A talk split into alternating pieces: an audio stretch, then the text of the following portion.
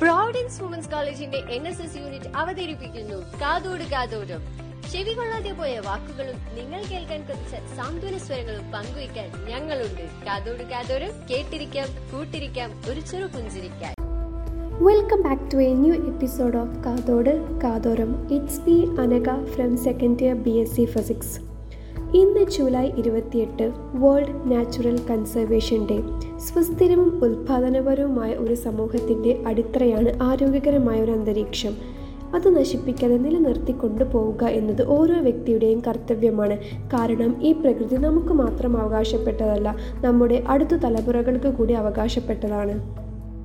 വർത്തമാന ഭാവി തലമുറയുടെ ക്ഷേമം ഉറപ്പാക്കുക എന്നതാണ് ഈ ദിനത്തിലൂടെ പ്രധാനമായും ലക്ഷ്യമിടുന്നത്. എന്നാൽ ഇന്നത്തെ മനുഷ്യർക്ക് പ്രകൃതിയോടുള്ള സമീപനം കാണുമ്പോൾ എനിക്ക് ഓർമ്മ വരുന്നത് വളരെ വർഷങ്ങൾക്ക് മുൻപ് മഹാത്മാഗാന്ധിജി പറഞ്ഞ വാക്കുകളാണ്.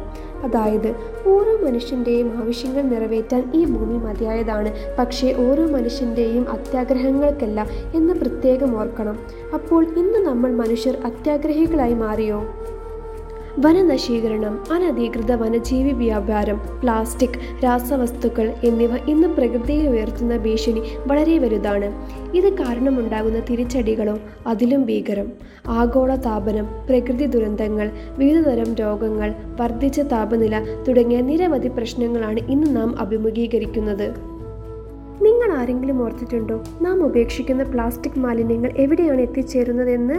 അതിന്റെ വലിയൊരു ശതമാനവും എത്തിച്ചേരുന്നത് കടലിലും സമുദ്രങ്ങളിലുമാണ്. രണ്ടായിരത്തി പതിനഞ്ചിലെ കണക്ക് പ്രകാരം തൊണ്ണൂറ് ശതമാനം കടൽ പക്ഷികളും പ്ലാസ്റ്റിക് വിഴുങ്ങിയിട്ടുണ്ട്. രണ്ടായിരത്തി പതിനെട്ടിൽ ഒരു തിമിംഗലം സ്പെയിൻ കടൽ തീരത്ത് വന്നടിഞ്ഞു. വിദഗ്ധർ പരിശോധിച്ചപ്പോൾ അതിന്റെ വയറ്റിൽ നിന്നും കിട്ടിയത് മുപ്പത്തിരണ്ട് കിലോഗ്രാം പ്ലാസ്റ്റിക് ആണ് മൈക്രോ പ്ലാസ്റ്റിക് എന്താണ് ഈ മൈക്രോ പ്ലാസ്റ്റിക് ഇനി ഭാവിയിൽ ഏറ്റവും വലിയ ഭീഷണിയായി മാറാൻ പോകുന്ന ഒരു വസ്തുവാണിത്. അഞ്ച് മില്ലിമീറ്ററിലും താഴെ മാത്രം വലുപ്പമുള്ള ചെറിയ പ്ലാസ്റ്റിക് പൊടികൾ.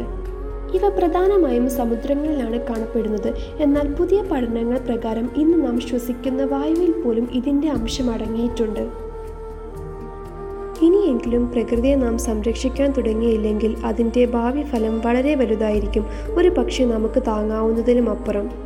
ഇതുവരെ തന്നെ മനുഷ്യരുടെ അനധികൃത കൈക്കടത്തൽ കാരണം വംശനാശം സംഭവിച്ച ജീവികൾ ഏറെയാണ്. ഈ സാഹചര്യം തുടരുകയാണെങ്കിൽ ഇനിയും പല ജീവികളും എന്നേക്കുമായി ഭൂമിയിൽ നിന്നും ഇല്ലാതായേക്കാം. കുറേ നദികളും പുഴകളും വറ്റി വരണ്ടേക്കാം ഇനിയും കുറേ മരങ്ങൾ മണ്ണിൽ വീണേക്കാം. അങ്ങനെ ഭൂമി ഒരു മരുഭൂമിയായി മാറിയേക്കാം. ഈ സാഹചര്യം തുടരുകയാണെങ്കിൽ ഭൂമി ഒരു മരുഭൂമിയായി മാറാൻ ഇനി അധികകാലം വന്നേക്കില്ല. അതാണോ നാം ആഗ്രഹിക്കുന്നത്? ഒരിക്കലുമല്ല.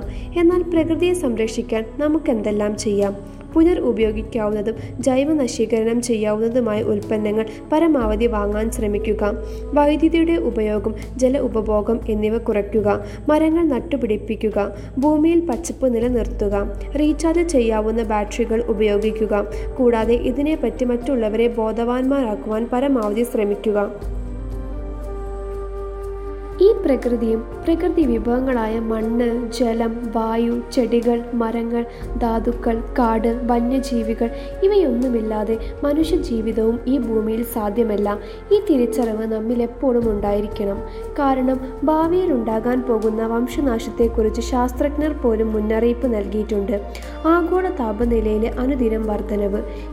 ഇതിന്റെ എല്ലാം ഫലം എന്തായിരിക്കും? ഒരു പക്ഷേ നമ്മൾ ചിന്തിക്കുന്നതിനും അപ്പുറമായിരിക്കാം. അതുകൊണ്ട് പ്രകൃതിക്ക് നേരെയുള്ള അതിക്രമങ്ങൾ നിർത്തേണ്ട സമയം അതിക്രമിച്ചിരിക്കുന്നു.